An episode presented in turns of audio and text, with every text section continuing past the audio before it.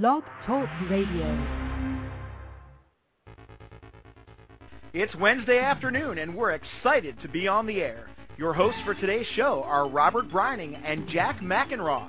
They will be taking your calls and speaking out on the topic of the week. You're encouraged to call in and share some of your life experiences. The number to call is 347 215 9442. That's 347 215 9442. Welcome to POZIAM Radio. Good afternoon, everyone. Welcome to POZIAM Radio. I am your host, Robert Brining. I am glad that you are joining us today. Um, I am hoping that Jack will be calling in. I have somebody on hold right now. I'm just going to see if this is Jack because I'm not sure. It's a different area code, so let's just see here. Hello, who's this? Hello? All right, whoever it is, it isn't Jack they won't be answering. So, welcome again, like I said, to POZIAM Radio. I am your host, Robert Brining. Um, we're here to to bring you some experiences and some personal stories of people who are living day to day with HIV, where it's not just a disease that is in the world, but it is it is you know something they deal with on a daily basis. So, um, today's uh, guest is going to be Theresa Daugherty, who um, is a friend of mine who I've met through POZIAM community, and she's going to come on and talk about um, being diagnosed at age 48, um, and what that was like for her, and and you know sharing her personal journey through her situation because you know everyone is unique um, with their diagnosis and how it's handled personally, and you know with the family members around you. So she'll be joining us today. Um, Theresa also spoke at the um, ADAP um, Early Treatment for HIV Summit in DC, where I uh, also spoke and was able to meet Lonnie, who was on last Wednesday, and Dab Garner from uh, Dab the AIDS Bear Project, who um, is an inspirational, great guy, um, and um, is really uh, showing hope for a lot of people. So uh, she also joined um, myself and some other members of POZIAM in the Philadelphia AIDS Walk when we did um, uh, we created a I team last year and we walked together. And it was the first time that the members of the site were actually meeting each other in person you know, because when you do it online and, and you're talking, you know, through chat rooms and, and forums and things of that nature and leaving comments, you know, that's good. But sometimes it's really nice to actually meet the person because then you feel like you really connect with them, and then you, you know, because it's hard to connect with just words and pictures. It's nice to hug that person and be like, yeah, you know, that feels good. So um, she will be um, joining us again this year because we're going to either put a team together again under the POZIAM name, or we will walk as individuals. But we will all meet at uh, probably uh, the Rocky statue like we did last year and uh, participate in the walk. Last year we raised close to a thousand dollars, which was really really cool for us to do since it was our first year. Um, I also want to tell you that we are live twice a week. We are live on Sundays at nine o'clock, and my co-host on Sundays at nine, Jeremy Dunn of Positively Speaking, and Wednesdays right now at 2 p.m. Eastern Standard Time. We are live, and my co-host usually on Wednesdays is Jack McEnroth, but he was just in um, the Out Games in Copenhagen, Denmark. So I have to give him a shout out because he uh, he did some pretty amazing things. I'm actually uh, bringing it up on Facebook real quick now so I can uh, let you know exactly what he won. Um, he his status quoted from Jack's page is "Out games are over. Very happy with my swims." He got two golds, four silvers, and two bronze. he quotes, and I quote this: "I'm like the big gay Michael Phelps, minus a few golds." So kudos to Jack for for bringing back all those medals and uh, showing people that you know just because we have HIV doesn't mean we can't be athletic and we can't be success, successful and and live our our dreams. It's it's really really possible. So uh, kudos to Jack for bringing all that um, you know home from Denmark. Um, if you missed last uh, Sunday show, we had Henry Baca on, who spoke about uh, being a parent, losing his um, wife to HIV, also being um, HIV himself, positive himself, and then raising two sons who are HIV negative, and that open discussion that a lot of parents don't have with their kids about sex and about HIV and about drugs. You know, Henry stepped forward and is having these conversations with his kids, who I believe they were 16 and they're 16 and 11 now which is the great a great age to start talking to your kids and educating your kids. You know, you're not giving your kids permission to have sex. You're you're educating them so when they do make that decision, because they're going to make that decision when, whenever they want, whether you tell them about sex or not, they're going to make that decision. But if you give them information on how to do it safe and how to protect themselves while doing it, um, you know, it, it could really save your child from becoming diagnosed with HIV. So again, our guest, our guest today is Theresa Daugherty, and she will be joining us shortly as soon as she uh, calls into the lines here. Um, this Sunday night we have an open mic night. Every once in a while we do this. We have an open forum. We allow anybody to call in and ask questions throughout the whole hour, um, and it's pretty open. You know, we talk about anything: um, acceptance, disclosure, um, depression, um, how to accept your your, your status, or, or how to move forward, how to find the right doctor, um, and, and the steps that you do to to make yourself, you know, more aware of your health because a lot of people aren't aware of their health until they're already diagnosed. So I have Theresa here. Let me bring her on the air. Theresa, welcome to POZIAM Radio. Hi, Robert. Hi, how are you? All right. How about you? Great, great. I'm so glad you could join us today. Um, Jack is actually, I think he's either in the air flying back, um, but he was in Denmark um, in the Out Games. Oh, that sounds Um, nice. Yeah, and he won a whole bunch of you know gold, bronze, and silver medals. And Oh, good. so he's he's uh he's doing that. So I don't think he's quite back yet. So he's not joining us, at least not right now. but I don't think he'll be joining us today. So it'll just Okay. be you, which is always fun. So, um, you wanted me to so just ha- get well, I'll start by here. You um you know you're a member of the POZIAM community. For people who are listening, um, they can find you on there. Um, let's start with kind of where were you raised? Northeast Philadelphia. I'm Okay. a Philly girl. You're a Philly girl just like me, and that's Yeah. what I think is so cool. You know what I mean? Because it was so. It was so for me. It was so surreal to actually finally meet you at the AIDS Walk. Oh, that was Like great. it was like so nice. Because like. Linda, Linda, I knew. right. you know, yeah, I got the feeling you she two knew each other. my- Right. She was friends with my part. You know, my partner, and Uh-huh. I knew Tracy from you know high school, and, and we used to work together. But you know, it, you were like the first person I met off the site who I didn't know beforehand, and it was it was just so nice to make that connection. Yeah, it was. It was good to see, you know, to put faces, real faces, not just a picture to people Yeah, that I right. talk to on the computer. Yeah, that's what I was saying earlier. Is that you know words and pictures only do so much, but when you hug someone, it's just there's just so much like connection there with someone. Yeah, yeah, it was good. I enjoyed the walk, and I'm looking forward to this year's. Yeah, I'm excited too. Um, I was just talking to Linda about that on Facebook uh, the other day, and she was saying how she's definitely going to be there, Yeah, oh, good. which is always fun. And what was cool is you came with what your daughters and, and your grandkids, And my grandkids, yes.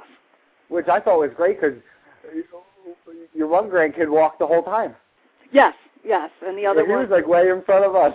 right, yeah, he walked the whole way. He's the energetic grandson. That's Isaiah. And the other one got on the bus with his mom, the poop bus. Right, right. They pooped out. Yeah, that was early too. Well, the littlest one, I think, is the one that really, you know, she just couldn't make it. right, right.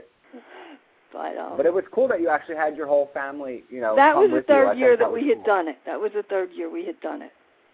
Yeah, I think that's cool to have that support with, um, you know, your, Yeah. your kids and your grandkids. Yeah, it, it that. was, um, you know, it, it really helps out knowing that my family's behind me and, you know, I'm And, not uh, trying to hide things or, or you know, I'm I'm open about it. I'm not trying to hide everything and Right. sneak away to take pills where nobody will see me. now, um, you were diagnosed at 48. Yes. Um, can we talk a little bit about how you, you know, came about getting the test and, and, and how it came forward? Um, I had been seeing somebody. Some things were happening. Things were going on. We broke up, and I went to my doctor and I asked him to test me. I was going for my, you know, my annual physical. Anyway, so they're taking blood for everything else, and I said I wanted to be tested for HIV. And he told me, well, you don't really fit the profile of someone that would have HIV. You don't have to worry about that. And Right. I said, well, I want to get tested anyway. So, you know, I- he they took the blood and like 2 weeks later I called him back up and he said all my results came out fine. Everything was okay. So I assumed that he had done the HIV test because I had asked him to do it. Right. Right. Well, I didn't know that you don't get an HIV test without signing a permission form and all that nonsense. So obviously he didn't do the test because I never signed any papers. Interesting, later but when you on- asked, but when you asked for it, he said that you didn't fit like. he told the me I didn't fit the profile of someone that would have HIV. I don't. I have no idea what the profile is. Um, I mean, I, I guess I can guess what people think the profile is, but since I only saw the man once a year for my physical, I mean, I, the worst I ever got before this was a cold or something. You know, I never even Right. went to the doctor. So he really didn't know anything about me anyway. Right. You know, I mean, all he knew was I was somebody who came in once a year. You know, he checked me over and set me on my way for another year. You know, right. so That's interesting. a couple months further down the line, I started with this rash that was like all over my whole body. Every, I mean, head to toe, everywhere. There wasn't an inch of me that wasn't itchy. And I started going back to him, and he's like, I don't know what that is. Try this, and he gave me a cream, and come back in two weeks. And in two weeks, I went back. Didn't do anything, and he, well, try this, and you know, They get another Benadryl. prescriptive filled. So this went on for a couple of times. I didn't want the Benadryl because I knew it would lock, knock me out. Right. So after a couple of, of trips back, I said, how about if you give me a referral to a dermatologist? So we did that, and the dermatologist didn't know what it was anyway. So finally I just gave up because I'm paying all this money going back and forth to doctors and filling prescriptions, you know, with copays and all. Right. And then I started with, um, I got this vaginal infection. Like, what the heck is this? So I went back to the doctor. He treated me for that. And then I got thrush. So I went back to the doctor. He treated me for that. And I had a sinus infection. I was losing weight. I wasn't on a diet. I was just losing weight. Then I started with diarrhea. And then I started, it got really bad. I just couldn't, I never felt like I could catch my breath right. So I went back to him again. I said, I can't breathe. I can't breathe. And he's listening. He's like, Your lungs are clear. You're fine. It's just a touch of the flu. So I kept going back. For one whole week, I saw him two times in that week, and I called him every single day of that last week, telling him I couldn't breathe. Now, and he see, kept I telling me even there was nothing wrong with me. I never even heard of thrush until um within like the last three years when I started like doing stuff more active in the AIDS community. I never even so like for me, if somebody if, if I was a doctor, I would assume if somebody came to me with thrush, you know what I mean? Do Now, people my- get that that aren't positive? I mean, I don't know. I work in a hospital. I was working in a hospital at that time that had people that were really, really sick. People that had been in another hospital so long, like their insurance ran out or something, hmm and they were sent to my hospital where I worked. A lot of them got thrush. I mean, their immune systems were just not not from HIV, just from being so sick so long. Right. Their immune systems were pretty compromised. okay. So I knew what thrush was when I saw it. And I really, you know, I, I don't know. I was like, oh, that's really weird, you know, that I got this, but HIV never crossed my mind because I had been tested. Right. Well, at I least thought, you thought you were. I thought. um, but then the breathing, I couldn't breathe. And then one night my temperature was real high. It was like 103.7, and I called him up, and he's like, "That's from having the flu." I was so sick of hearing the flu. But if you, have you ever if you've ever had pneumonia, you know that you have no energy at all. right. Like the, just the whole thought of getting out of bed, and my dad kept trying to get me to go see his doctor, and just like the whole thought of of going somewhere, that was just so hard to do. I didn't want to be bothered. I just just leave me alone. Just let me sleep. You know. I kept telling him, "I'll be fine. I'll be fine." The Hoping next, it was the flu. right. I knew it was more than the flu, but like by the time that that I got to that point, I just didn't have enough energy to do anything. Right. When I got up the next morning, my temperature was real low, like in the low 90s, and I knew I was septic, and I knew I needed to go to a hospital. But it still took me hours to actually call for a ride to the hospital because it was just so much trouble. And I was so tired. So Wow. I finally um I don't even remember if I called my dad or I got my son to call my dad. But he came over and he just took one look at me. He said, I'm not taking you anywhere. You need an ambulance. And he called for an ambulance. And that's about like the last thing I remember was being in the ambulance, in the back of the ambulance, going to the hospital, and like, that's the last thing I really clearly remember. That was December 19th of 2003. The next time I was aware of anything, I, I knew I was laying in a hospital bed, and I like looked down and I could see the tubing coming out from the ventilator, Right. and um, I'm thinking, I hope I get home in time for Christmas. And then I realized somebody told me the date, and here it was March of 2004. So I had lost three whole months, just gone. In a coma? And it, yeah, just gone. Everything was gone. There's nothing. I have I have weird dream-like weird memories, but no real anything of that time. I never So- got so- out of so- ICU. I was in the ICU for the whole three months. So, so what made you slip into a coma? I don't know if it was because I was so sick or because they had me on so many drugs. Oh, okay. Because they had me on morphine and Ativan drip.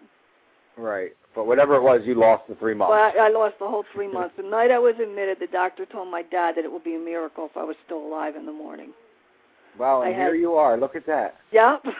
Good for you, so girl. every day is a gift. Yeah, right? so wow, yeah. so your family must have been going nuts. Right. They were But, there you know, all my mom told me they no were there like twice a day. Um you know, coming back and forth. Um I think they were called a couple times to come in because I was dying, but you know, I didn't. Um it was just horrible. Wow. You know what they went through. I didn't even. Know. I wasn't even aware of it. I was Right. just off in dreamland for for some reason. I thought I had taken a plane to China. I don't know why. Weirdest things happen when you mix morphine and Ativan. yeah, right. That's funny. So, so you you came out, and then like, what a relief it had to have been. it was well when I came out of it. I thought I was talking to people. Obviously, I wasn't because I was on a ventilator, so I was not able to talk. But I thought I was talking to people. But I was paralyzed. I couldn't move. Hmm. So from the ICU there, they sent me up to Temple University to their because they have a vent rehab area where they would Right. wean me off the ventilator and get me up and walking again and stuff. So I was there for another three months. So altogether, it was six months that I was completely out of commission. It was March when they moved me to Temple. April, the doctor came in because when I went in, they said they were going to test me for HIV, and I was like, "Oh, go ahead, you know what the heck." You know, I didn't care, and I couldn't say anything anyway. So Right. I did. I did sign the paper. God knows if anybody could ever read what I wrote. You know, I think I texted it or something. They held this my is hand. you still thought at this time you still thought that you already took it once. Right, right. Okay, I just want to make sure. So I'm not really concerned about it. Right. And then the doctor came in and he pulled up a chair next to my bed and he picked up my hand in both of his and he looked in my eyes and I said, "Oh shit, I'm dying here. this is bad when the doctor does this." Mhm. And he told me that I had HIV. He told me I had AIDS. Which cuz I had no idea what was wrong with me the whole, you know, like what what had happened. I knew I couldn't move. I thought I had had a stroke. I, I really knew, did not know what was wrong with me. wasn't, you know, still not quite in my mind enough to actually try and talk and figure it out. Right. So, um, you know, my first thought was, well, that explains a lot of stuff, and my second thought was, oh shit, I'm going to die now. And he kept saying, you know, this isn't a death sentence. We'll give you medicine. You'll get better. You'll work in therapy. You'll, you know, we'll get you up and walking. You're going to be fine. You're going to go home. It was the roughest three months of my life. Oh, I can imagine. Uh, the first I can time, imagine. the first time they sat me up, I passed out because I had been laying down for so long. The first time they stood me up on my own, it was like the biggest thrill. So they had me in there for, um, you know, I mean, I told my family when I found out what the doctor said. Um, apparently, from things that were said to me, they kind of had, they knew that the doctors were looking for that anyway Right. that you know apparently they had tested me in the first hospital too and, and it came up negative um for a long time i didn't understand that but then somebody explained to me that when your immune system's down so low because when they test they test for your antibodies right. for for the hiv when my your immune system's down so low you don't make antibodies um when i left the hospital after two months on meds my my cd4 count was five so I didn't have an immune system. And then today you're feeling Today I'm the last one was 480 something. The one before that was 5 something, 525. So the CD4 count has increased thankfully, right. and I'm due for a for a blood work and a doctor's visit in another 2 weeks, so I'll have new numbers in. Sounds good. I have somebody online. I don't know if they're just listening or if they maybe have a comment or a question, so we'll bring Okay. them on and see. Hello? What's your name? Where are you calling from?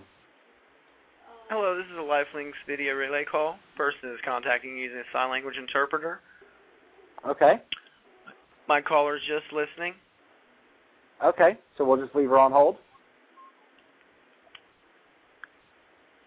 Okay, thank you. Okay. All right. So she can sit there and listen on hold. Hope she's enjoying the show. Okay, Um, yeah. so, um, okay, so so let me just back up a little bit. You get out of the hospital, you know, you find out you're positive. What kind of a support system did you have? Did you go to meetings, or was it kind of Um, like you sat at home? I had my some of us do. family. Um, my father died while I was in the hospital, uh, right before I got out, which was really, Oh, wow. really hard. Um, he actually had been brought to the hospital I was in, so I did get to visit him at least in the hospital. Oh, that's good. Um, when I got out, my house is a two-story house with a bathroom on the second floor, so I went and stayed at my mom's house because that's all on one floor. I really didn't know anything about support groups or anything at the time. hmm the first support group I went to, I actually um Elton John told me about it. they did the the the um Welcome America tour, Right. you know that we have every 4th of July. Elton Right. John was playing that year and he donated half of his money to his organization in England and half of the money to Philadelphia Fight. Ah. So I was wondering what Philadelphia Fight was, went online on the computer, found out what it was, and signed up to go to Project Teach, which was the best thing I ever did in my whole life. And what did that do for you? That well, well, well. The first day I went there was just because I walked into this room with 50 people, and every single one of them was positive. That was like the first time I ever talked to somebody that I knew was positive, and there's 50 of them sitting there in the room with me. Wonderful, wonderful feeling. What a uh, relief, right? Right, right. Like all of a sudden, wow. And you don't have to even say it. right, right. Because You know? if you're there, because because the one rule of getting into Project Teach is you have to be HIV positive. So, you know, if you're in that room, you're positive. That's all there is Right. to it. And they taught me they they go through everything. You know what a viral load is, what what a CD4 count is, why you need to know these numbers, why you need to know the percentage, uh, the emotional feelings of of being diagnosed and what you go through, physical things, how to speak to other people about it, how to teach people about prevention, just how to accept that you have it. I mean, I have a book that is six inches thick that I brought home from that class of information, and and included in that six inch thick, thick book of information is information on how to get more information, okay? well, you can never have too much information. so if you can't find it in that book or in one of those links in that book, it's not there. Very and that was, you know, my first like trip into into um a support group kind of thing. Now, when you went into that support group, since the doctor was talking about you not fitting the the mold or category for somebody who would be HIV positive, when you walked into that room, were there other people who were in your category, whatever category that is? There were all kinds of people, young, right. you know, way younger than me, older than me. Um, there were all different kinds of people. Although there were not a whole lot of white people, I'll say that. yeah, Philadelphia Fight. That's in uh, the Center City. They are with um, the They're, Jonathan Lax Center, right? Right, right. Okay, she, um, Jonathan Lax. Um, I I go there um, to get my blood work done too. Um, and I I used the fight services for certain things because I was looking for a job maybe in like you know in somewhere in at a an AIDS center or somewhere down there where I could like you know enjoy what I'm doing and bring the happiness that they brought to me because I felt like when you walk in there, I feel like I'm at home. Like right, they're all like, yeah. "Hey, how you doing, Robert? You know, sit down. You know, we got you. We'll take you back in a minute." Like the girls behind the desk, I love them. They are so funny. you know what I mean? And they're so like they'll talk to you no matter no matter it doesn't matter. They treat everybody the same way. Because we're I don't go to Lax Center. I go to Einstein. But Okay. they're the same way. You come in and and you know they know your name. You you rarely have to wait more than five or ten minutes to get in to see the doctor. You know everybody's just so nice. I love it. hmm Yeah, I'm actually trying to get somebody from Philadelphia Fight to come on and, and talk about it on the radio show. Oh yeah, 'cause they do all kinds of stuff. Yeah, so I know they do a lot of support groups, and it's good for people who are in the city. But like for somebody like us who are not really in the city, Right. You know what I mean? It's very hard for me to to drive an hour to go to an hour support group to drive an hour home. Right. And especially what I if mean? you're just going in just to get some blood work done, it's like Right, you got to pay twenty dollars to park. right. and you're going to zip in, get some blood work, and zip out. Well, when I left Temple, they wanted me to go there for my care. But that for me would have been two buses. You know, I, I mean, at that point, I wasn't even taking buses. I would have had to get somebody to drive me every time. The other option was at I- um, Albert Einstein Medical Center, which is one bus from my house. It takes me 15 minutes, so it's nothing. right. And they have support groups there for people from there, so that's where I go now. Yeah, there's a clinic here in Bucks County that I, we were talking the last time um, when you called into the show a couple weeks ago. Um, did you, first, did you get the email of that lady that I sent? you? Yes, and I did send the email back. I haven't heard from her yet. Yeah, uh, they're only there on Tuesdays, Oh, okay. So that's probably why. That's probably Um, but I think I may be able to go there and get my blood work done. I mean, I, I wouldn't see why I wouldn't be able right. to. Right, because if they can just send that the the results up to your doctor at the Lax Center, you know, Well, well, I can. Oh, I, long yeah. drive. Well, either way, I would just like, you know what I mean. I would like to go. For me, I would like to go and get my my blood work done routinely, whether it's every six months, every four months, whenever I want to go get it done. I want to be able, like, okay, well, I can go next week. But if I call the doctor and be like, I want to go next week, I can't. I got to make an appointment, and it's like two months away. Uh, see where I go, he likes you to come in like maybe a week or two before your appointment, get the blood work done. Then when I see my doctor, he's got all my blood results in front of him already. Right. Well, that's what they'll do for the for Jonathan when I go down to Jonathan Lax. But I have to drive all the way down there. Right, yeah, Then I get my blood work, and then I come home, and then in two weeks later, or maybe the next time I go down there, which may be six months, my next appointment is when I go down and I get you know my blood work back. Unless Right, oh. something is wrong, then he'll call me and let me know. Oh, oh, I hate that call you if there's something wrong thing. Right. Well, I don't expect. But I always worry that maybe but- I missed a call or something. right, my luck. so yeah, the way the way ours is worked out is you get your appointment, you know, in three or four months. You go two weeks before your appointment. Then when you go two weeks later for your appointment, he's got everything right there. We Right. can go over all the results and talk about whatever. And that you know that I'm happy with that.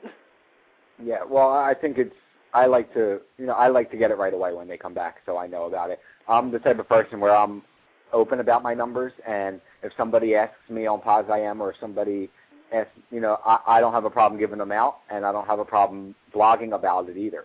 I mean, Right. some people are very like private, and that's fine. Everybody's different, but I like to have the numbers in front of me and look at it when I'm doing it. And yeah, right. You know know where you're at, know what's going on. Yeah. Now my What, viral um, load's been been undetectable almost since I started the meds. It's just like Now, took a long time. You also found a lot of support on, um, because I, I, I believe you found POZIAM by Terry, right? um, Leo. Leo. I haven't Leonardo? talked to that man in so long. The man what? I haven't talked to him in a while. Have you talked I to him? know, uh uh Mm-mm, I don't know whatever happened to him. But I from um we were both on um thebody.com. Right, because I was going to say you got a lot of support from the body. Mhm. Yeah. Yeah, they were great, the people there. And I'm still on there a lot too. Right. Um, yeah, they have a lot of good information there. Um, you know what I mean? It's their their forum is very obviously it's very active, so a lot of people go there. So I, I always you know try to direct people there because it seems on POZIAM the forum is more of a personal thing. Right. And over there they have the doctors and they have, you know, like they keep up with the latest news. It's a different Right, and that's what's important. right. And You I what I think mean? when I first got out of the hospital, I did a lot online. Uh, first, because I really didn't know there was any place else to go, but even more important because I was still getting around with a walker or a cane or something, and it was really hard to get out to go anywhere. So, you know, I could sit online and do stuff and and connect with people, and you know, just read about people that had HIV and went on and lived a normal life and It- It's amazing what you can find online because there's really a lot of websites that you know have people who share stories, right. and then we need to hear that when you're And I do always caution people though to watch where you're getting your information from. You know. Right, Um, absolutely. In the beginning, if it didn't say like National Institute of Health or American Medical Association or something like that after it, I didn't bother with it. That's very true. Oh my. Um, I'm trying to think of one of the other things that I was gonna. Now you are are you still um, a nurse now? yes, yeah, I work part time now. I don't talk too much about it where I work. Right. because we have it's a nursing home, but we also have a rehab section for people that you know, like maybe they had a knee replaced or a hip replaced or something, Mhm. and they come in for rehab and they go home, and you know, I I don't know what these people do when they leave, right. but nobody ever wants to like admit that maybe I really screwed up and that's why I ended up getting HIV. And I'm just like, you know, then they'll leave here and who knows what they do and then they get HIV and the first thing they're going to say, "Well, I had that nurse that time." Right. So So there that's like one of the few places that I'm quiet about my diagnosis. Right. Well, that's how it's you know it, it, it's different you know for everyone and, and like because we had Justin on not too long ago and you met Justin in DC when we were there. Right.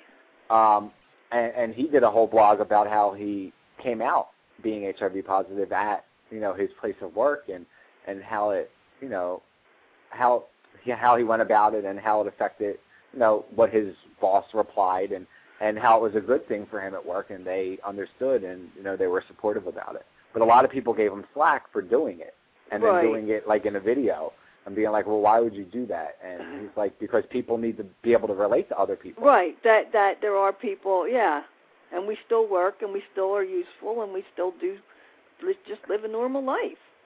I mean, there Yeah, are right. people there that know that I have it. Um, you know, some of my coworkers.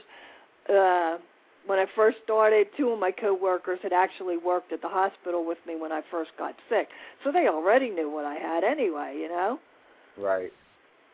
but um yeah some people do know it's it's just like i just don't want to talk about it in front of the people that i'm taking care of and stuff because you know I, Oh yeah, no, I totally understand because some people I'm very comfortable with talking about it, and then in other people I'm like, you know what? I just don't feel like you need to know.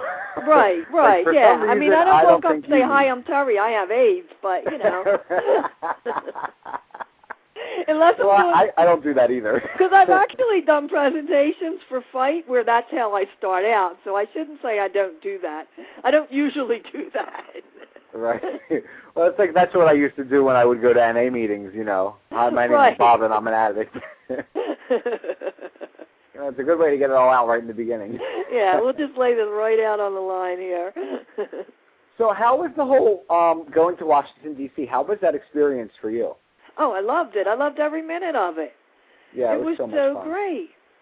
I mean, some of the stuff was like a little over my head. I didn't quite understand what, you know, but I just felt like my brain was so full of information when I left.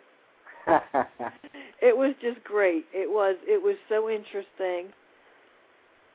I learned a lot. I met a lot of cool people. Um the the one thing I came out of there with was I had met two other women there and we would like to one one lives in Memphis and one lives in DC to like support each other as we try to start our own support groups in our own cities. oh, that's great. Something here in the Northeast. Yeah, that'd be nice. Yeah, because it's it's you know it's it's like an hour or so for me to get to Center City, you know, because I have to take a bus and the subway or the L right, and by the time you get down there, you're so dang tired. right, and and like you said, you know, like you, it's two hours travel time for a, a Or- one hour support group, or you know, Yeah, I mean, there's places where you can go for in um Siloam has like you can go and you can do tai chi, you can do meditation. They have a lot of really cool things that you could do down there, but it takes so long to get there. Yeah, there needs to be a place up here. Right. So I would like to start something up here that you know, where people could come and just get together and talk once in a while. Yeah, that was my um that was the first time that I ever like went to an AIDS conference or anything like that. So for me it was just like so much to take in Yeah. at once, you know what I mean? Because like you said, the information if it went over your head, you know it went way over my head. Right. I mean like, you know, I, I'm not real political, so so you know, I had a hard time like keeping track of who's a congressman and who's a senator and you know the Well, the cool part was that guy from the White House was there. I really enjoyed um hearing him speak. When I first got there, he was speaking. right. They I mean they were interesting, you know, it was just like I'm just not real political. I didn't pay real good attention in history clear and you know, in that course in school or something 'cause social studies, that's what it is. yeah, social studies, right? I didn't do good in law and economics or whatever it is. Oh, that's funny. But um, I, I didn't get to actually um hear you speak because you spoke the second day, and I had to come back um, right. to do stuff. Um, but how was uh, how was that for you when you were speaking and all that? It was I really it was good. I mean the people were good. They um you know, they were interested. They responded well.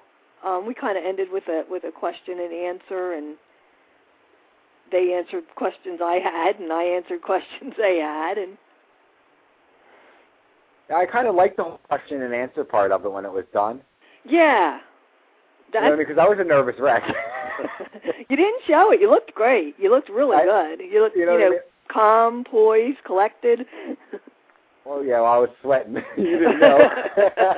I was sweating like a pig in heat or whatever, a dog in heat. Like, it was bad. But I was just like, I, I was just so nervous to be up there in front of so many people, and then of all places, it's in Washington D.C. So it made it like for me, it put even like more pressure. right, right. Because you spoke before, right? You right, yeah, speak. I've done the things with with um Fight when they have the AIDS Education Month. I need to I've get more involved with that and find out more. That's it's really it's worth it. It's um six to eight weeks, twice a twice a week for a couple of hours, but And what do you do? Drive down there, or uh, take the bus down there? right, yeah. I I take the bus or I took the um the train runs behind my house, the the uh R8 train, and it stops at. I would get off like in um suburban station, no, not suburban, Market East, and walk over. Right. I'm a big walker. I walk a lot. Yeah, I know you did that whole AIDS walk. I couldn't believe it. Yeah, well, I walk a I lot. it. I don't have a car. I walk a lot. Yeah, my legs were killing by the end of that. my feet. Oh my goodness, my socks had. You know how on the socks they have that little seam that goes across the top of your toes? Right, right. Well, that thing was killing my feet. Actually, two of my toenails fell off after the walk from that. Oh no. But so well, get a whole year Oh, to no. recover. yeah, right. you can grow back your toenails. next year, next year I'll know to get better socks anyway. I go to the dollar store and get them cheap socks. You never know what you're getting. Yeah, right. well, I just want to remind everyone who's listening, you can give us a call. Um, you go by Terry, don't you? And I always call you Teresa. That's okay. I I, go why. by either usually. So you can call in and speak with Terry and I at three four seven two one five nine four four two. I know we have some people in the chat room, and, and I know people are listening um, on the Facebook pages and stuff because now there's a live player there for them. Oh, Um, cool. All right, so you can call in or use the click to talk and call in using Skype, so it's free and not long distance. Um, what was I going to say to you? Um, so the ADAP. Um, what was it like meeting like Dab? It was it was just incredible because you know, like I mean, I've talked to him on the on the you know in the chat thing or you know sent messages back and forth, but Right. to you know see him in person, and he's done so much with the bears and everything. The bears are Uh-huh. so cute. I've got to Yeah, order one off of them. Yeah, they are so cute.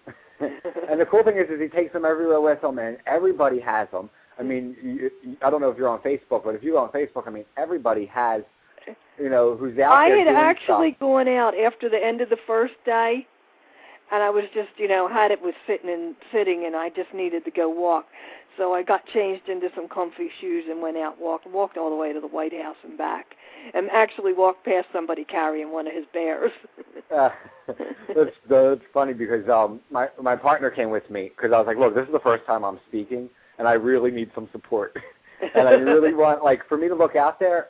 Like I this is before I didn't even know you were going to be there until like last minute. uh huh. Like when we were talking, we sent a couple emails out maybe like a- a couple weeks before. Right, And I wasn't right. sure because I didn't get like a confirmed list of what members were going to be there from Brandon.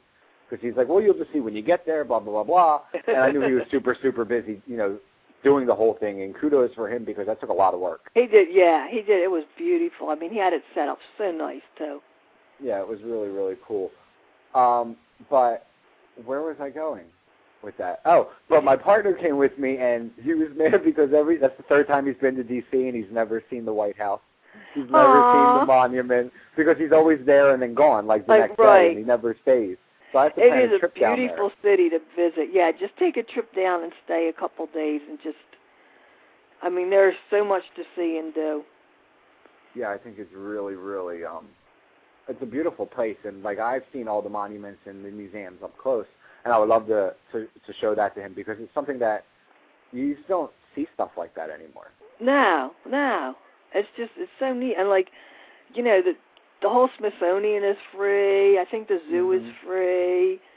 You know, Right. so much of it is completely free once you get there. So. And I love the the, the Washington by Night tour. I love that one. I never did that. I only Oh, went there during the day and stay, even then I even spent the day there and um Uh-huh. came home. I did that once um many years ago when I was younger.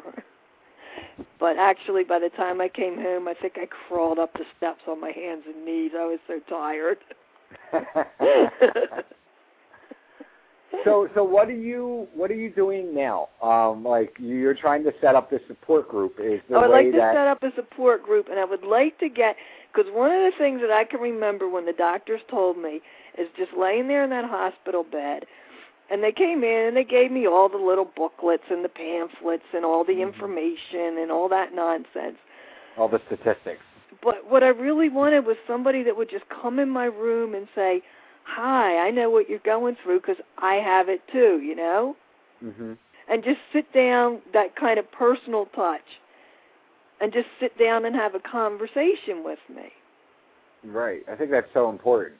and i would love to get hooked up that's why i wanted that lady's um you know, email number. address or something. Right. To just get hooked up with somebody, to just be able to go and sit down and, you know, to somebody who's just been diagnosed, you know, and just sit down and say, hey, you know, you're going to be okay.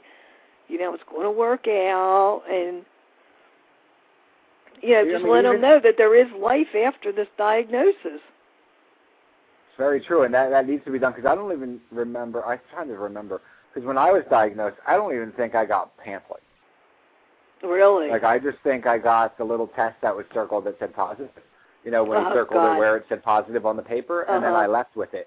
You know what I mean? And this was like a family doctor, so I so don't know if it was right, maybe, so they're not even like trained because cause to be a tester to go out and do tests, you have to be kind of trained in in how to deal with giving somebody the diagnosis and talking to them. But you know, Right. a family doctor, he just does a blood test and gives you an answer. Mhm. And that's what that's what I uh, that's one of the things like because it's kind of weird that that's what you're working on right now because one of the things like I talked about at the summit was there is no such thing as like an HIV starter kit. Something where people can go and even if they they have to spend twenty dollars on it and it's donated to make these kits. You know what I mean? It's not like so people can get money and, and get rich. It's Right. so people can create these kits and and and hand these out to people who are being newly diagnosed that has personal stories of maybe four or five people in it. Right, yeah, and just, you know, let them know, yeah. Here I am 5 years down the road and I'm doing fine. Right? Or and even have like, you know, it's just like even a list of websites, like things like that I didn't get when I was diagnosed. And I was diagnosed in two thousand one where the information is out there. Right, right. Yeah, it's it, the information was there, it just wasn't handed out or told to you or anything. It's very crazy, very, very very weird. So that's you know that's what I would really like to do is to just like you know just go and let people know. right? That it's just okay. It's That's- everything's yeah. gonna be okay. It's not over. It's it's changed a little bit, but it's not over. right? You're gonna wake up tomorrow and you're still gonna have bills. Right. it's all gonna be there, trust me. right. Yeah. oh, that's funny. You're still going to be able to go out and have fun and do whatever it is you enjoy doing, and you know. Interesting. But Um, what do you now? Because some of the things that we don't get to talk about are the women issues. Because Right. you know, my hosts are my co-hosts are guys and whatever, and I'm a guy, and that's fine. But I feel like there's a lot of women issues that sometimes aren't brought up or aren't talked about because you know we're gay guys and we don't really think about it like that. You know, what I mean? Like we don't we don't know how to talk about things like that because we're not experienced it. That's why I love to have women on, and I try to get more and more women on. And actually, I have a couple of them this month coming up, so which is always exciting. Which would be obviously you included. But what do you think? Like, is is is there like is it more difficult to be, you know, a heterosexual woman and dealing with the situation because of the lack of support that's out there, or is there more support and I don't know about it? I actually like the support group I go to. A lot of times when you go when I go in there, there's more women than men. Right. Um it, it it just I don't know how it works out that way. But like people don't think of women as having HIV. You know, they still think it's a guy thing. Right. And I think sometimes they look at you and they, you know, like, well, you must be a real slut if you got that. right. You know, and it's not that either. Right. It's, it's, you know, some people just Just don't happen. get it. Right. just just don't understand that, you know. I mean, I've met women that were married and, you know, they got it from their husband and they you know, this one lady I met she was in her late 60s. And her husband got sick, I guess like I did, like with the with the PCP. hmm And that's when she found out that he had AIDS. And she said she had never cheated on him, so if he had it, you know, and she had it too. So, you know, it can happen to somebody who thinks they're in a monogamous situation. Right, and it doesn't discriminate age either. You, you know, you No. don't have to, there's no only age bracket where you get infected. I mean, like you said, that lady was 60. Right. Right now, it, it now the two fastest growing populations are teenagers and people over 50. Mm-hmm. That's why people, it's just it's just sad that that that people you know are not getting educated. Even like I I don't know. Do people need to start going to senior citizen homes and and, and talking to these to, to to the seniors about it? And let them Like know, or you know, like it is because it's it's there, it's happening. You know, older men now are, are having more sex because they can get the the Viagra, Cialis, or whatever, and Or whatever is Yeah. on advertised on television. I mean, night. one of, one of the things that happens to women as we age and we go through menopause is we we create less lubrication, and your vagina gets a little thinner, and sex is not as pleasurable. So we don't really, you know, and men kind of, you know, get older, and sex doesn't happen quite as often either. They take these pills, and now, you know, well, the wife she really wasn't minding things the way they were, maybe. So. Always blame it on the guy. So Right? so here goes pops. Well, now I got these pills. What am I going to do? And right? And the wife ain't gonna, you know. yeah, so yeah, I don't know, pick up a girl on the corner or whatever. I mean, things are happening, but older people are getting it. It's very it's scary. You know what I mean? Yeah. And they just they just found this new strand. Did you hear about that? The gorilla strand that doesn't Uh-huh. come up on the HIV test. Uh huh. Yeah, that's that's scary. Yeah, right. very scary. You know what I mean? Could more people be infected and not know it because this strand was never found before? right. So they're going to have to get another test. That's very um scary and it's shocking. Like that that out of nowhere, all of a sudden they found this, and now, you know, like what's going to happen? Right. How are they gonna How are they gonna be able to to give you numbers now when they just discovered this? When they just discovered it, right. I mean, it's Kind like of one of um. I'm trying to see here. If you folks have a question in the chat room, you can go ahead and type it in the chat room or give us a call at three four seven two one five nine four four two. We're down to like the last seven minutes. Of course, the hour flew by. Oh, yeah, it did. Oh my goodness. Oh, that's funny. Um, let me see here. What else can I? So y- y- your kids were always supportive. Um, did they find out at the hospital when you were in there, yes. or you came out of your coma? So you didn't necessarily had to break the ice to them because When I told, yeah, when. I found out, I told everybody. I mean, I you know told them and wait until I saw them in person and told them. Um, my grandkids, they were real little then, the two that lived with me. So, like originally, I just said, because we like to cook together. We always like to cook together. We'd be messing in the kitchen making stuff. So oh, I you're a good grandma. no, I just like to cook.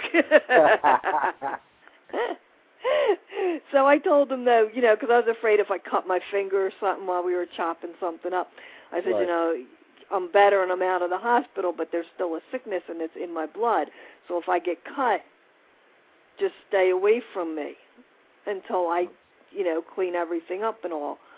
Um, you know, and then gradually the words HIV came into play and stuff, but now, how old were they when you had that talk with them? Do you remember? Um, they were three and four when I went in the hospital. They were four and five. So four and five, and and see, even at four and five, you can still talk to, you know, even if right. your I mean, I knew they're not going to understand what HIV is and AIDS is and all that stuff, but they could at least understand that, you know, because they're little kids. When when they see grandmom get cut, they want to come put a band-aid on it and all that Right. stuff. You know. Or kiss and make it better. Yep. Right. So, you know, I wanted them to understand that if if they try to help me and I holler at them to get away from me, you know, it's not because I don't want them to help me or something like that. I just I'm trying to keep them safe. I just think that that's that's proof, right? For me, that's so much proof that you can talk to your kids about you having HIV without saying HIV or AIDS, Right. and you know, and you can do it at a way that kind of respects their age. right. You know Yeah. I mean? And as they get older, obviously you can tell them a little bit more. But at the end of the day, when you were done cooking, whatever you were cooking that night, they knew that, you know, grandma was in the hospital, she's sick, and now she's better. But if she gets cut and her blood comes out, I can't touch her. Right. Because Yeah. they understood it. Because I didn't want to like five. wait until it happened and then um, you know, get away, get away, get away, like like a maniac. yeah. but you know, then I started. Well, I did the, the project teach, and I'm bringing home papers and studying things, and you know, I I've gone out doing the talks and handing out condoms, and uh, we went out a couple of times. Uh, there's a law in Philadelphia that every high school has to provide condoms, free condoms, to anybody in the high school who wants them. But really? When did that happen? Yeah, see there, nobody knows about it. There's 10 schools in Philadelphia that actually do that. So we were going out and passing out condoms on the corner across the street from high schools during dismissal. You know, When and was this? Um 2 years ago I think it was. Okay. and trying to get you know get the kids to like sign on to try and get their school to provide condoms for them in a place where they could go and get them you know without drawing too much attention to what they're doing too you know? If you make a big deal out of it they're not going to do it because everybody's going to know what they're doing Right, you just make everybody go to a counselor, every, you know, like your guidance counselor, like you used to do when you were in high school.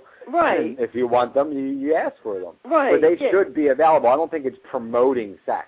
No, it's just promoting being safe, and it's not just protecting them from HIV either. You know, Right. It's- It's, it's- from everything. there's other diseases that can be prevented by using a condom. There's, of course, uh, having a baby that can be prevented by using a condom. I bet you there's a lot of controversy with that in the Catholic high schools. Well, we only we only dealt with public high schools. The law only applies to public high schools. Huh. Um, you know, because that's kind of against the religion for Catholics, and you can't really like pass a law forcing somebody to do something that they would consider a sin. That would Right. Hmm, that's very interesting. I never knew about that. Yes, there is. See, no, most people don't know it, and I cannot for the life of me remember what that is. There was a, there's a number, you know, law number, whatever. Hmm, I'll have to check Um, that out. We worked on that, and then another splinter group was working on the condoms in the prisons because there is also a law that condoms should be permitted in prison, Absolutely. uh, even though they're not supposed to have sex in prison. We all know that, you know, that does occasionally happen. Absolutely. Yep, it does. And um, even though there's a law that pro- condoms sh- can be permitted in prison, condoms are considered contraband. And they did manage to get that law changed. Um, it was signed, you know, they they are supposed to now be passing out condoms. Like when they when a prisoner's brought in, they get Right. a little, you know, packet with whatever they need and a pack of condoms. Well, that's good because you know what I mean. If if transmission is happening in there, and then those men are leaving, and then going home, you know what I mean, and right. then bringing having sex with their wife. You know what I mean? Like it, you you don't know what. Yeah, they need to be protected too. Right. For the people at home who are coming and you know. right. And for the, you know, I mean, everybody. You should be protected. You should be able to protect Condoms yourself should be free. like that. Yeah. And that Oh, was well. the most embarrassing thing to me when I had to tell my family, because I was the mom in our neighborhood that always kept condoms for the kids. right. And I, you know, I kept them for my kids, but I know other kids in, in the neighborhood use them too. Top left hand drawer. Everybody, Right. top left hand. Terry's top left hand drawer in her dresser always had a box of condoms. They were, you know, take them if you need them. And guess who's the only one who has HIV? Yep, the one who provided the condoms for everyone else. there you go. Well, Terry, thank you for joining us. That hour flew by. Okay, and I'll talk to you again soon. I will, and if you need any help with that support thing, let me know. I would love to help you in any way that I can. Okay, great, great. All right. Enjoy All the right. rest of your day, sweetheart. Okay, you too. Bye-bye. Bye bye. I also want to remind you all that we are live every Sunday at 9 p.m. Eastern Standard Time and Wednesday. Um, the next upcoming guest um, that we have is Sunday. We have an open mic night. Call in, share your story, vent, whatever you want. And then Wednesday, next Wednesday at 2 p.m., we will be speaking with Shawn and Gwen Decker. And Shawn writes a column for POZ Magazine and also is the author of My Pet Virus, The True Story of a Rebel Without a Cure. So uh, check that out at mypetvirus.com, and I will see you all on Sunday at 9 p.m. Have a great day. Bye bye, everyone.